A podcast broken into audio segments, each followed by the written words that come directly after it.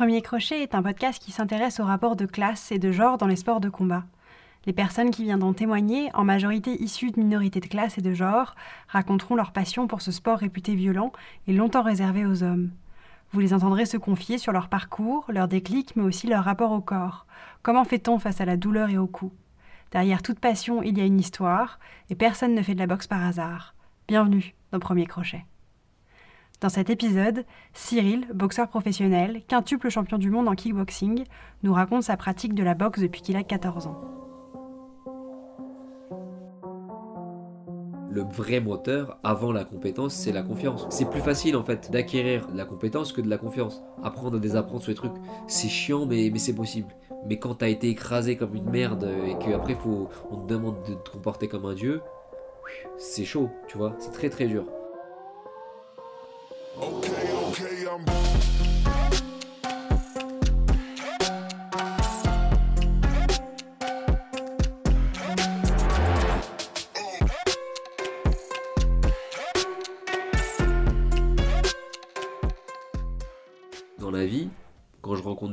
Discute, je discute pas en fait. J'écoute, j'écoute le maximum que je peux écouter pour comprendre la personne en fait.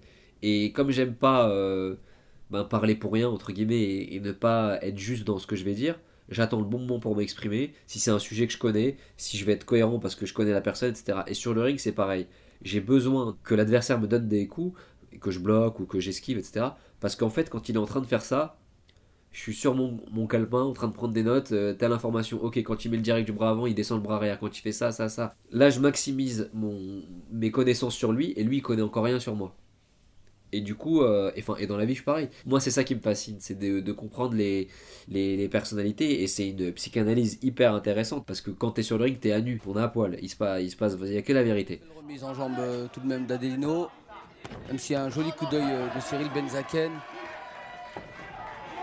Qui s'applique à, attaquer, qui s'applique à attaquer à l'intérieur de la cuisse. C'est ça, il est, plus resserré, plus compact, plus dur déjà, Cyril Benzaken, alors qu'Adelino. Tu sais, on est dans des sports très très à l'ancienne pour beaucoup d'entraîneurs et de coachs et euh, où en fait euh, on te dit ouais il faut être dur faut être dur et du coup ben, ben t'oses pas euh, montrer si t'es si es fatigué etc il se passe un mécanisme simple tu, tu te mets à, être dans ce qu'on appelle le surentraînement où je sens que je suis je suis plus sur plus à fleur de peau etc et à l'entraînement tu montres rien parce que voilà t'oublies tout ça et, et, et, du coup, c'est pas bon parce que tu es en train de, de, de, faire baisser ton, ton, ton, pic de forme pour, normalement, dans une terme de préparation, pour le faire remonter, on va dire, le jour du combat. Mais des fois, c'est trop tard. Tu vois, tu es déjà es, es, trop fatigué proche du combat et ça remontera pas au, maximum.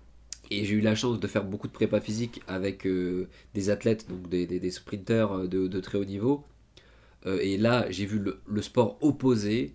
La moindre petite douleur, euh, hop, et on arrête la séance parce que eux, ils sont tellement que leur corps pour, euh, pour travailler, ils peuvent pas qu'on. Toi, t'as mal à la main gauche, tu te sers ta main droite, t'as mal à... Eux, il y, a l'ischio qui pète, c'est un an d'arrêt et il a toute la carrière avec un, un, frein. Du coup, euh, y a je me suis rendu compte qu'il fallait être très vigilant avec son corps, que même si on aimait bien se, se rentrer dedans, voilà. Il y a aussi quelque part, il faut aller chercher, je pense, un peu plus de, de, subtilité, et c'est au coach aussi d'être à l'écoute t'en as qui, le sont très bien et, qui arrivent à, dire écoute, euh, là tu, fais n'importe quoi, euh, euh, rentre chez toi. Et c'est à l'athlète aussi de, d'avoir le recul pour ne pas le prendre personnellement et, se dire bon ben c'est peut-être pour mon bien et, et, je serai meilleur demain.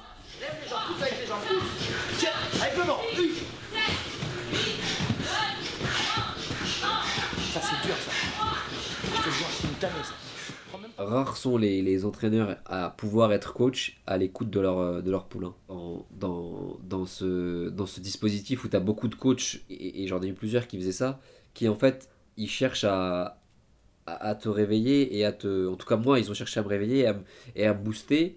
Et pour faire ça, ils n'ont pas trouvé d'autre moyen que de, de me piquer, d'essayer de me piquer. Et du coup, en fait, euh, ça s'est souvent fait comme ça. Euh, dans, plusieurs coachs, Ouais, je vais pas dire des trucs, mais c'est de la merde ce, cette méthode de coaching. Extrait du film Karate Kid, sorti en 1984.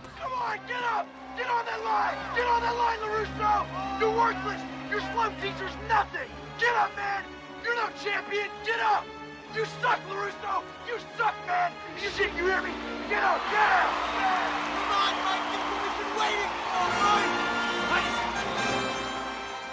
Et, donc moi, ça ça m'a déjà été bénéfique. Ça m'a souvent été... C'est pas, c'est pas que ça m'a pas été bénéfique, mais ça n'a pas marché, quoi. Même si tu le piques, c'est pas évident. Ça peut marcher quelques instants, parce que, parce que tu es dans l'émotion. Mais en étant dans l'émotion, ben, je pense que tu fais des erreurs. C'est-à-dire que, en fait, tu peux gagner une partie de la guerre psychologique parce que tu es énervé, et du coup, ben, tu sais, dans un combat, il y a au-delà de l'aspect technico-tactique, il y a un peu une guerre psychologique. Ça veut dire que quand tu prends l'ascendant, l'autre, il faut qu'il le, récupère. Et, euh, et souvent, il y a beaucoup de jeux d'ego, beaucoup de jeux de. Ça dans tous les sports. Et encore plus quand on parle de combat, en fait, que dans d'autres sports. Et du coup, l'ego, etc., et, et cette prise de décision par l'ego, eh ben, elle peut t'emmener à des, des contre-performances. Si tu regardes bien, tu verras un nombre incroyable de KO où un boxeur est touché. Il a été touché et où immédiatement après, il veut repartir au combat fort pour lui montrer non, moi ça m'a pas fait mal, tu m'as pas touché. Idiotie, la plus grande. C'est-à-dire que, enfin, après, encore une fois, moi je parle de, ma vision de la boxe. Moi j'ai été touché, je vais me déplacer euh, 15-20 secondes. Et, euh, et aujourd'hui, avec mon entraîneur, enfin, ça fait des- un petit moment qu'on s'entraîne ensemble et, je vois euh, une évolution parce qu'on on a tout retravaillé pour euh, redonner euh, confiance euh, en plein de situations, tu vois. Dans 7 minutes, c'est bon Ok. Ok, voilà. 1, 2, 3. Bam, bam, bam. Relâche, relâche. Voilà, pose-toi, pose-toi. Voilà, c'est bon. Amuse-toi, faut que tu t'amuses. C'est ton jardin, ring. J'ai jamais euh, assumé, euh, si ce n'est il y a quelques années, ce que je voulais devenir. C'est-à-dire que même quand je le suis devenu, j'étais pas, je l'assumais pas. C'est-à-dire que quand j'ai commencé la boxe, devenir euh, champion, c'était quelque chose de profondément intime. Et étant pudique, je n'en parlais pas. Et je me rappelle mais parfaitement de, de ce moment où on était au lycée. On écrivait à chaque début d'année euh, qu'est-ce que vous voulez faire plus tard, etc. Et j'écrivais boxeur pro, je barrais et je mettais marketing. Je l'assumais pas. Vraiment parce que c'était pas, ça faisait pas partie de ma culture, tu vois. est donc déclaré vainqueur et devient le nouveau champion du monde ISKA de Kawan dans la catégorie des 80 kilos. On la présente ensemble, on donne un résultat ensemble. Le nouveau champion du monde est... Moi, je me rappelle plus de, de professeurs. Alors, euh, c'est pas qu'ils sont mauvais, hein, c'est, c'est l'approche psychologique. Je me rappelle plus de la dureté du professeur quand, avec la mauvaise élève que de, de sa de la manière dont il va être gentil avec le mauvais élève le jour où il a une meilleure note ou une bonne note. On favorise pas l'évolution euh, euh, dans ce sens-là. Dans une famille aussi euh, assez pudique, et moi-même je suis très pudique, on n'a pas mis de mots sur les, actions et dire ah bah c'est super, bravo, etc. Et du coup, euh, j'avais pas de repère pour savoir si ce que je faisais était, était bien ou pas bien. Et on me le disait pas, tu vois. En France, on a, je trouve qu'on a tendance à pas suffisamment féliciter les réussites, même les petits pas, tu vois, qui peuvent t'amener à, à, des plus grands pas. C'était plutôt la, culture de j'exagère, mais on baisse la tête et on fait les choses euh, et on peut se faire critiquer, etc. Mais, mais jamais on blonde le torse et on dit ouais, euh, moi c'est le meilleur, tu vois.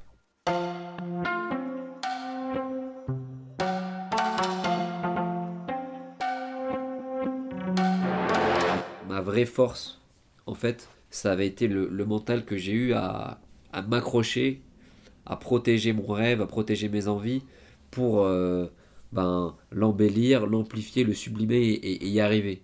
Et vraiment ne jamais laisser les, les avis, les, les commentaires, les conseils de famille qui étaient euh, à contresens prendre le dessus sur ce que moi je voulais. Moi je dis non, j'aime pas donner de conseils. C'est que ça me renvoie en fait au rapport que j'ai pu avoir avec euh, ma famille où le conseil qu'on me donnait c'était d'arrêter la boxe, tu vois.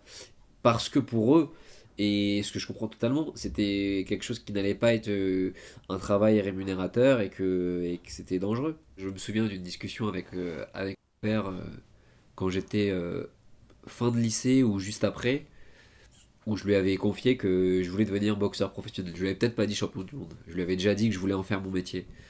Et, euh, et j'osais pas du tout en parler parce que c'était. euh, c'est pas que c'était mal vu, mais, mais si tu veux, mes parents avaient pas des, attentes professionnelles pour moi dans ce sens-là. Et, euh, et donc je le. j'étais pas à l'aise quoi.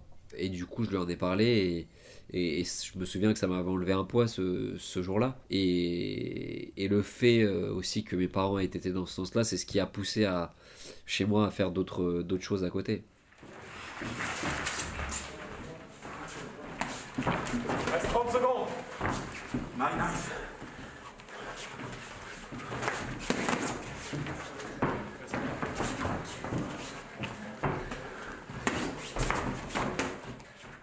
Donc depuis que j'ai démarré la boxe, de mes 13 ans à, à mes 20 ans, à l'époque il n'y avait pas de smartphone, je mettais la radio dans ma chambre et je faisais des, des abdos, là, des crunchs. Pendant, euh, ça a démarré à 30 minutes, ça a fini à 1h30, voire 2h euh, le week-end. Et en fait, bon, l'exercice d'abdos n'était pas très, trop intense, en tout cas pas suffisamment pour que mon esprit soit là-dessus. C'était euh, un- une manière de bouger. Et pendant tout ce temps-là, en fait, mon esprit était focalisé sur la vision que j'avais de moi plus tard. Et donc je visualisais ma carrière sportive, l'extra sportif, je visualisais tout ce que je voulais devenir. Je pense que il se passe un truc cellulairement où j'ai vécu, même si ça se passe pas exactement pareil, parce que tu sais pas euh, que tu vas boxer à Dauphine ou j'avais pas imaginé, mais tu, tu, dans tes cellules, tu ancres déjà le goût de la victoire, etc. Et du coup, c'est une drogue, c'est cette routine d'ab- d'abdos et de méditation, parce que je suis en train de vivre euh, des expériences exceptionnelles, mais juste par la pensée. Et le jour où ça arrive, ben, si, t'es content, mais ça change pas ta vie, tu vois, parce que en fait, tu l'as déjà vécu.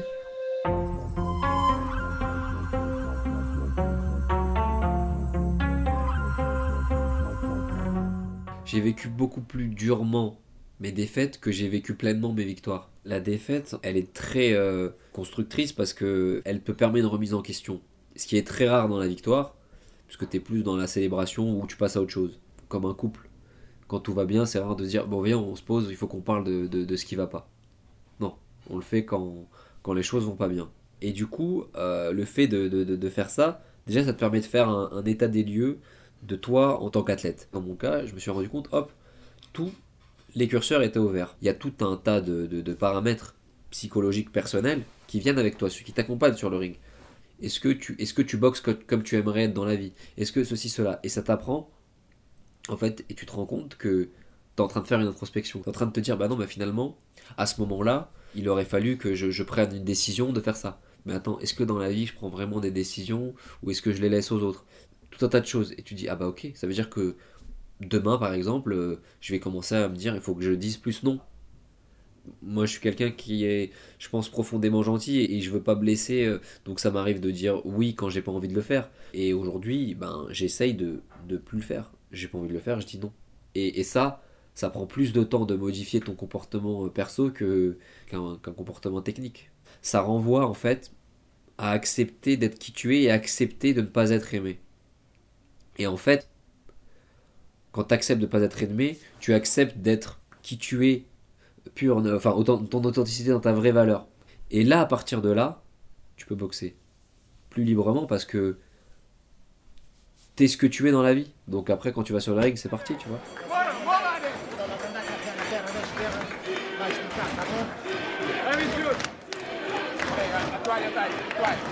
L'état de fraîcheur va être déterminant pour ces euh, deux dernières reprises à venir.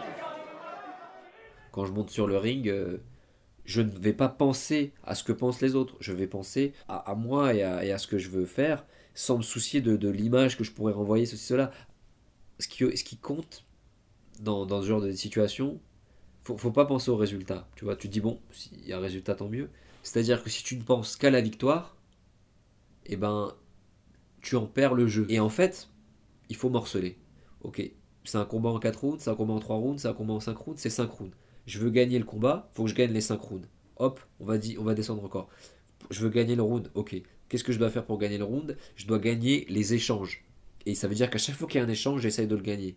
Et là, quand tu es dans, la, dans le présent le plus, euh, le plus proche, tu vois, comme ça, sur l'instant, là, tu vas aller nor- normalement dans le sens de, de, ta perte. Tu vois.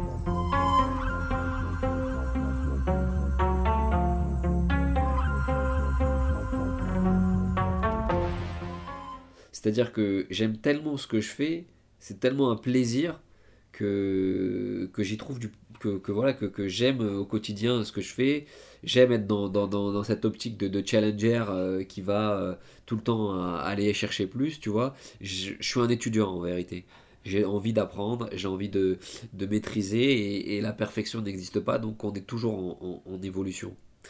Surtout sur des sports comme le nôtre où, euh, où la performance elle n'est pas basée que sur le physique. Et donc euh, tu peux toujours pro- évoluer. J'ai tellement choisi ce qui m'arrive, j'ai choisi la boxe comme exultoire, comme passion, et je n'ai jamais, jamais, jamais, et encore aujourd'hui, raté un entraînement pour des raisons euh, de flemme. Ça, c'est impossible. Ça m'est jamais arrivé. Je me suis discipliné parce que j'ai comblé un manque de confiance par euh, il faut que tous les paramètres, tous les curseurs soient ouverts partout si tu veux être efficace. Aujourd'hui, tu vois, euh, même si au fond de moi ça me gêne un peu, quand c'est l'anniversaire de mon frère, l'anniversaire, je- j'essaye de faire un effort, ou alors je vais m'entraîner plus tôt. Enfin, je vais. Mais pendant des années, moi, mon anniversaire, il n'y a pas d'anniversaire, j'en ai rien à foutre. C'est euh, c'est euh, l'entraînement et après il se passe ce qui se passe, tu vois. Heureusement que les salles sont fermées le 24, tu vois.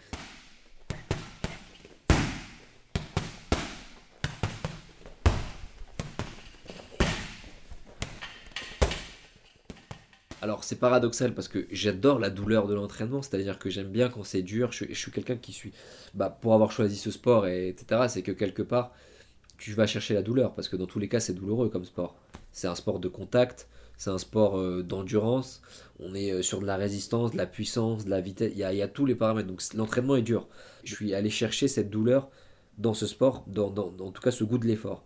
Après c'est vrai qu'il y a quelque chose, c'est que je n'aime pas prendre de coups. Si j'ai pris un coup que j'ai pas bloqué, je suis énervé contre moi parce que euh, j'ai été débile, euh, il l'a mis, tu vois. Du coup, euh, en fait, ils font tous mal, tu vois, bien sûr, j'ai eu très mal sur des combats, etc. Et c'est pas que j'aime pas ne pas avoir mal, j'aime pas prendre de coups, tu vois.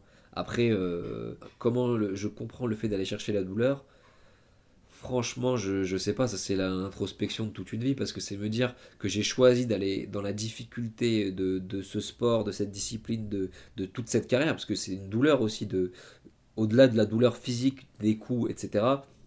Il y a la douleur, pas la douleur, mais la difficulté, euh, l'épreuve que peut représenter de faire une carrière dans un sport comme ça, quand tu avais d'autres portes ouvertes à d'autres niveaux, et de choisir ça, ben, ben je dirais que c'est moi j'ai été guidé par la passion, j'ai aimé ce sport et, et je l'ai aimé avec ses, ses, ses moments de, de, de douceur et de douleur. Faut pas que t'hésites, hein, c'est foutu. Hein. Tu peux pas hésiter à ton niveau, mec. hein. Si l'adversaire il crie comme ça,